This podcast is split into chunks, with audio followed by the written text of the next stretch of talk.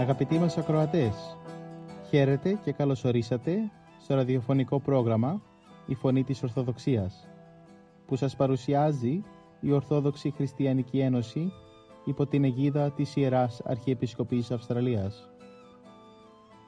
Μεταξύ άλλων θα ακούσετε διδαχές από την Αγία Γραφή, σκέψεις από πατερικά κείμενα και βίους Αγίων.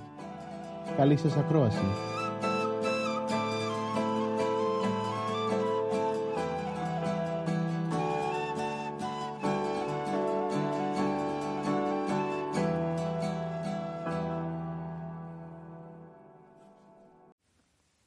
Στην εκπομπή μας σήμερα θα μας μιλήσει η κυρία Άννα Δημητρίου για τη σημερινή Ευαγγελική Περικοπή της Κυριακής της Συγχωρήσεως από το Καταμανθέο Ευαγγελίου, κεφάλαιο 6, στίχη 14 έως 21.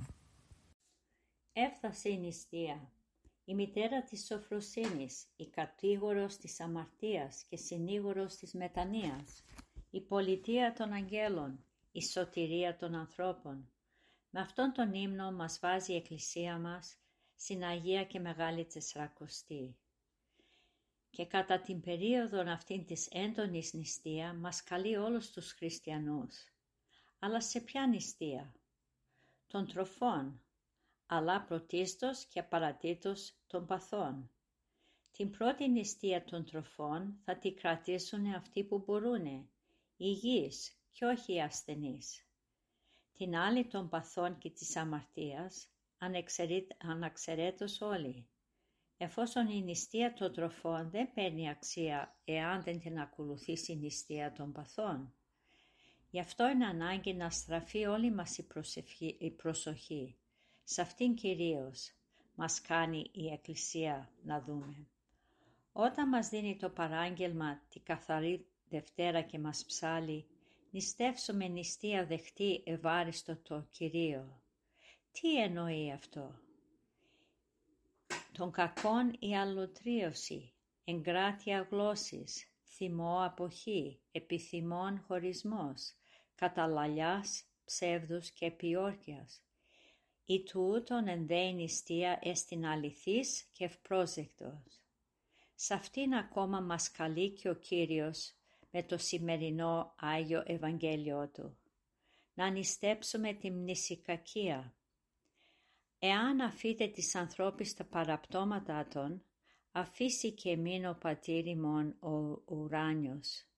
Με τους λόγους αυτούς αρχίζει το Ιερό Ευαγγέλιο και μας δίνει το σύνθημα «Νηστέψετε χριστιανοί, το πάθος της μνησικακίας, γιατί αν συγχωρέσετε τους άλλους ανθρώπους, από όλα τα κακά που σας προξενούν, θα σας συγχωρέσει και ο Θεός για όσα αμαρτήματα έχετε διαπράξει. Τώρα τη Μεγάλη Τεσσαρακοστή, πρώτα-πρώτα ζητάμε συγνώμη και άφεση των αμαρτιών, μου, αμαρτιών μας. Δώσετε λοιπόν άφεση για να λάβετε άφεση, συγχωρέσετε για να συγχωρηθείτε. Αυτά περίπου μας λέει με τους πρώτους λόγους του σημερινού Ευαγγέλιο ο Χριστός μας. Τούτο ιδιαιτέρως ας προσέχουμε, γιατί υπάρχουν άνθρωποι γύρω μας, γνωστοί και άγνωστοι, φίλοι, συγγενείς, ακόμα και αδελφοί, οι οποίοι είτε από κακία είτε από προσεξία ή από συμφέρο ή λόγω παραξηγήσεως ή για οποιοδήποτε άλλη αιτία μας ενοχλούν, μας βλάπτουν μας μειώνουν, μας αδικούν, μας περιφρονούν, ίσως και μας συκοφαντούν. Μας προξενούν μεγάλο ή μικρό προσωπικό ή οικογενειακό κακό. Και τότε τι μας γίνεται; Συνήθως η καρδιά μας επαναστατεί. Ο Θεός μας ανάβει, το πάθος κοχλάζει, το μίσος πυρπολεί, η εκδίκηση σφουντώνει και κυριεύει τη ψυχή μας. Και τι ζητούμε, Θέλουμε να ανταποδώσουμε το κακό που μας κάνανε και να το δώσουμε πίσω με τόκο. Υπάρχουν και χριστιανοί που ακόμα επικαλούνται την οργή του Θεού κατά πάνω των εχθρών τους και ζητούν με κατάρα, κατάρες την τιμωρία και την καταστροφή εκείνων εκ μέρους του Θεού. Και όλα αυτά τα κάνουνε γιατί αυτό τους φαίνεται φυσικό και δίκαιο. Σε ποιον είναι φυσικό η εκδίκησης, στον άνθρωπο τον αμαρτωλό που δεν έχει συναισθανθεί τη δική του αμαρτία, στον άνθρωπο που βλέπει πόσο του πταίουν οι συνάνθρωποι του και δεν βλέπει όμως πόσο πταίει αυτός στο Θεό. Στους χριστιανούς όμως που έχουν αναγεννηθεί με τη χάρη του Θεού, που έχουν συναισθανθεί τις δικές τους αμαρτίες και το πρώτο τους αίτημα είναι να, να ζητήσουν από το Θεό την άφεση για τις δικές τους αμαρτίες. Για αυτούς τους χριστιανούς η εκδίκηση είναι και αφύσικη και άδικη. Είναι αφύσικη γιατί; Γιατί καθώς είπαμε ο χριστιανός είναι αναγεννημένος άνθρωπος. Δεν μπορεί να κρύβει στη ψυχή του πάθη και κακίες και εγωισμούς και πείσματα. Δεν είναι σκορπιός ο χριστιανός για να κεντά και να φαρμακώνει. Δεν είναι όφης για να δαγκώνει. Ο χριστιανός είναι το ακέραιο και αγνό πρόβατο του Θεού. Δεν μισεί αλλά αγαπά. Δεν καταφέρετε, αλλά ανέχετε. Δεν μνησεί κακή, αλλά συγχωρεί. Τούτο είναι το πρώτο που μας λέει ο Κύριος. Και έπειτα είναι άδικο να ζητεί άφεση καθημερι... όταν ζητεί άφεση καθημερινός ο άνθρωπος για τις δικές του αμαρτίες και δεν δίνει άφεση ο ίδιος. Ό,τι θέλεις να σου γίνεται, αυτό πρέπει να το κάνεις να είναι ο Θεός αγαθός σε σένα και εσύ να είσαι κακός και εκδικητικός προς τους άλλους, αυτό δεν είναι δίκαιο, δεν είναι λογικό ούτε τίμιο. Αλλά είναι και ασύμορφο, ασύμορφο. Γιατί; Γιατί αν δεν συγχωρούμε τα λίγα που δεν, δεν θα μας συγχωρηθούν τα πολλά. Και έτσι δεν είναι. Πόσα είναι τα κακά που μας κάνουν οι άλλοι; Λίγα είναι. Τα δικά μας αμαρτήματα προς το Θεό πόσα είναι, καθημερινά, αμέτρητα. Λοιπόν, δεν μας συμφέρει. Γι' αυτό πρέπει να είμεθα μακρόθυμοι, επίοικείς, συγκαταβατικοί και ανεξίκαϊκοί, όσο και ο Κύριος και ο Θεός μας, και να σπέβδουμε πάντα να δίνουμε την άφεση, να εκδηλώνουμε αγάπη, να παρέχουμε συγχώρηση γιατί αν δεν συγχωρέσουμε εμείς τους άλλους, όσο και να νηστεύσουμε, δεν είναι δυνατό να συγχωρηθούμε. Μετά μας λέει το Ευαγγέλιο για την νηστεία της μνησικακίας. Μας παραγγέλει ο Κύριος να νηστέψουμε την καινοδοξία. Τι καινοδοξία, το λέει το όνομά της, η καινή δόξα, η άδεια και η κούφια, η δόξα των κοσμικών, των φθαρτών και θνητών ανθρώπων. Καινοδοξία είναι να κάνεις το καλό προς το Θεαθήνε της ανθρώπης, όχι για τη δόξα του Θεού, αλλά για τα μάτια του κόσμου, όχι για την αθάνατο ψυχή σου, αλλά για την επίγεια ζωή σου, για να σε δουν και να σε, να σε επενέσουν και να σε συγχαρούν οι άνθρωποι γύρω σου.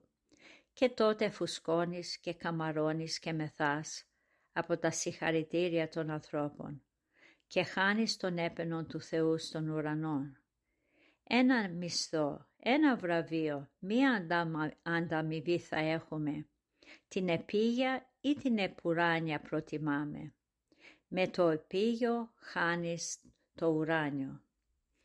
Και το τρίτος είδος νηστείας που μας, προκαλεί, μας προσκαλεί ο Κύριος είναι η νηστεία της φιλαργυρίας. Νηστεύσατε μας λέει τη φιλοπλουτία. Με αυτό τελειώνει το σημερινό Ευαγγέλιο. Μη θησαυρίζετε θησαυρού επί γης, όπως χώρος και η φθορά της σαπίλας ή της σκουριάς αφανίζουν τα αποθηκημένα είδη του πλούτου και όπου όπου κλέπτες κλέπτουνε τους θησαυρούς σας. Να θησαυρίζετε για τον εαυτό σας θησαυρούς στον ουρανό, που δεν θα χαθούν ποτέ. Οι άνθρωποι φιλάργυροι θησαυρίζουνε και πολλοί τα καταφέρνουν. Τι θησαυρίζουνε, χρήματα, κτήματα, ενδύματα, κοσμήματα. Όλα αυτά που θα τα φθείρει ο χρόνος, θα τα φάει ο σκόρος και θα τα αφανίσει η σγουριά. Θα τα αρπάξουν οι ληστές και οι κλέπτες θα τα σκορπίσουνε. Οι άνθρωποι ζουν με αγωνιώδη τυραννία από το φόβο να μην τα χάσουν. Κανένα καλό για τη ψυχή τους δεν κάνουν και φεύγουν από τον κόσμο αυτόν γυμνοί και έρημοι, από τα υλικά και από τα πνευματικά αγαθά. Τα από τα υλικά γιατί μαζί τους δεν θα τα πάρουν. Ποιος πλούσιος πήρε μετά το θάνατό του το πλούτο του; Λοιπόν μη θησαυρίζετε τέτοιους θησαυρούς, μας λέει ο Κύριος. Θησαυρίζετε θησαυρούς πνευματικούς. Μη προσκαλάτε τη ψυχή σας στα επίγεια. Στρέψετε τη καρδιά σας στα επουράνια. Νηστέψετε τα υλικά για να ασκήσετε τα πνευματικά. Απαρνηθείτε τα πρόσκαιρα για να κερδίσετε τα αιώνια πλούτη. Να δώσετε στους φτωχούς. Δώσετε από το περίσσευμά σας. Δώσετε και από το ειστέρημά σας. Εάν πλουτίζετε έργα αγαθά, τότε θα έχετε μεγάλο πλούτο μέσα στη καρδιά σας. Περίοδος νηστείας η Αγία και Μεγάλη Τεσσαρακοστή. Νηστεία τροφών και νηστείας παθών. Στάδιο των αρετών η Μεγάλη Τεσσαρακοστή. Η περίοδος εντατικής προσευχής. Συγνώμης, αφέσεως, ταπεινώσεως, φιλαδελφίας, ελεημοσύνες όλοι στον αγώνα της νηστείας, για να αξιοθούμε να προσκυνήσουμε τα Άγια Πάθη και την τριήμερο Ανάσταση του Κυρίου μας. Αμήν.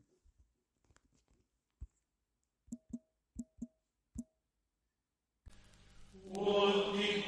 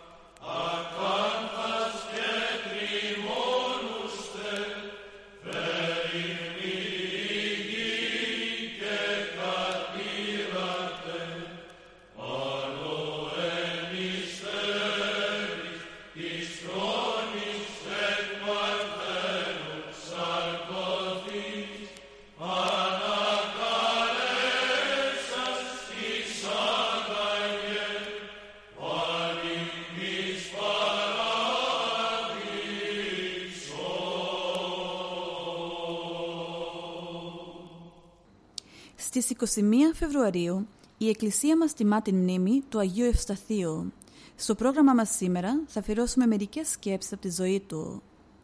Από τις μεγάλες και αθλητικές εκκλησιαστικές μορφές του 3ου και 4ου αιώνα, ο Ευστάθιος γεννήθηκε στα Σίδη της Πανφιλίας το 260. Διακρίθηκε μεταξύ των προμάχων της Ορθοδοξίας, για την οποία αγωνίστηκε και καταδιώχτηκε.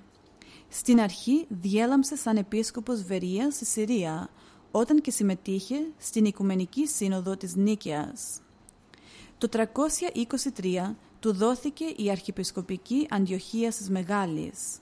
Από τη θέση αυτή, ο Ευστάθιος κατόρθωσε λαμπρότερη διάδοση και στερέωση της Ορθοδοξίας. Το 330 όμως οι Αριανοί έκαναν σύνοδο εναντίον του με την κατηγορία ότι ασπαζόταν την αίρεση του Σαβελίου. Επίσης, αφού δροδόκησαν κάποια γυναίκα ελαφρών ηθών, την παρουσίασαν στη σύνοδο και είπε ότι είχε σχέσεις με τον Ευστάθιο και μάλιστα ότι από τις σχέσεις αυτές απέκτησε και παιδί. Περιτώ δεν να πούμε ότι μετά τις συκοφαντίες αυτές, οι Αριανοί κατόρθωσαν και εξόρισαν τον Ευστάθιο στην Τριανούπολη της Θράκης, όπου και πέθανε. Ο λαός βέβαια ξεσηκώθηκε και δεν δεχόταν να αναγνωρίσει κανέναν διαδοχό του. Η μνήμη του ζούσε στο ποιμνιό του σαν άντρα που άνοικε στους αθλητές και μάρτυρες της πίστης. Περίφημο λόγο για τον Ευστάθιο εξεφώνησε ο Ιερός Χρυσόστομος. Amen.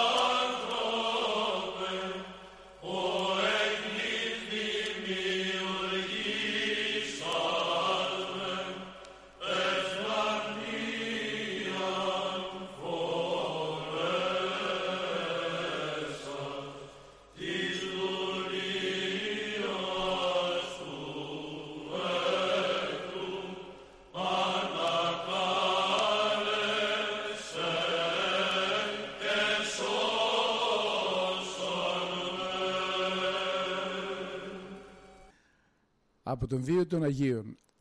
Ο Άγιος Πολύκαρπος γεννήθηκε 60 χρόνια περίπου μετά τον Χριστό.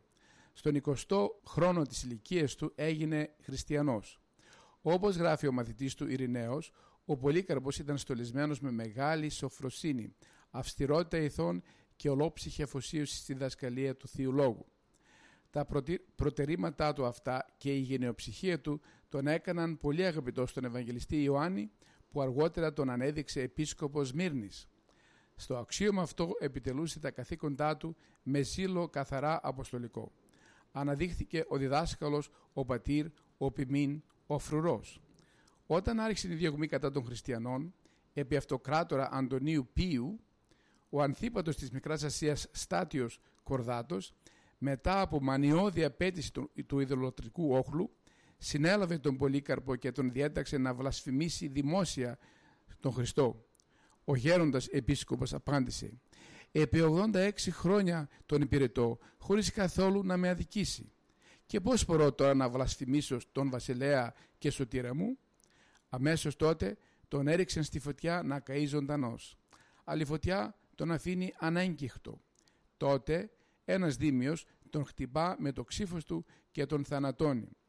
Έτσι, στις 23 Φεβρουαρίου του 167, ο μέγας αθλητής της πίστης τερματίζει τη ζωή του. Στο πρόσωπό του βέβαια εφαρμόστηκε πλήρως ο λόγος του Θεού στην Αποκάλυψη. Μηδέν φοβού, αμέλης παθήν. Γίνου πιστός άχρη θανάτου και δώσωση των στέφανων της ζωής. Δηλαδή, μη φοβάσαι για αυτά που πρόκειται να πάθεις. Φρόντιζε να είσαι πιστός μέχρι θανάτου και εγώ θα σου δώσω το στεφάνι της αιώνιας ζωής.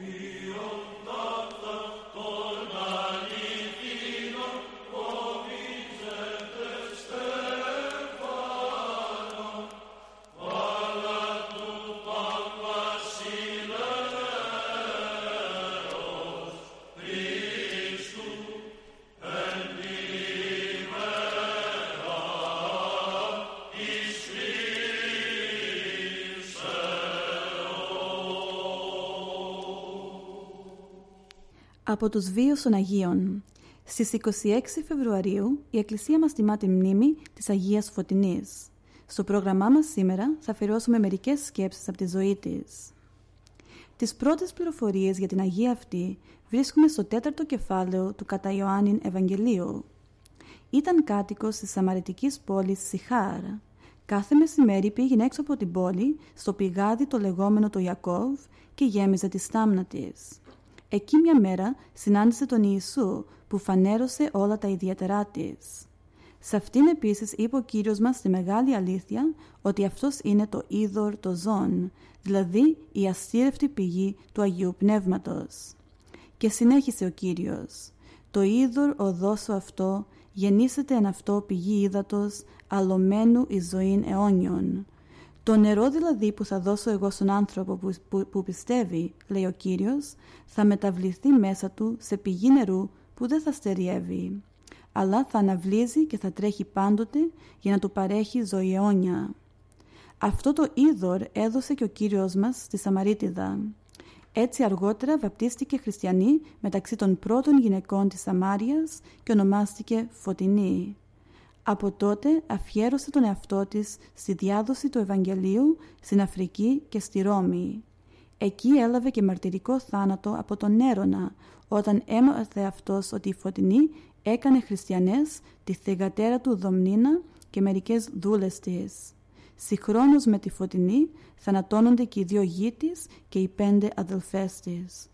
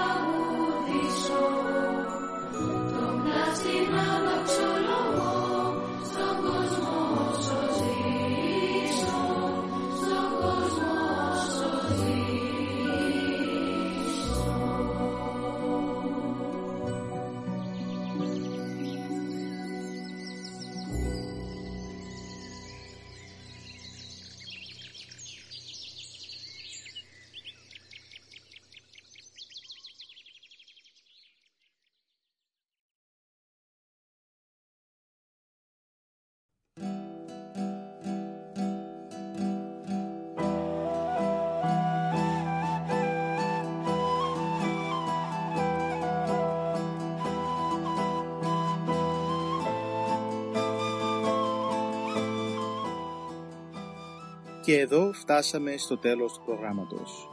Σας ευχαριστούμε για τη συντροφιά σας. Θα είμαστε και πάλι κοντά σας την επόμενη εβδομάδα. Μπορείτε επίσης να μας παρακολουθήσετε στο Facebook, Spotify και στο YouTube. Κανάλι «Η Φωνή της Ορθοδοξίας». Αγαπητοί μας ακροατές, ο Θεός μαζί σας. Χαίρετε.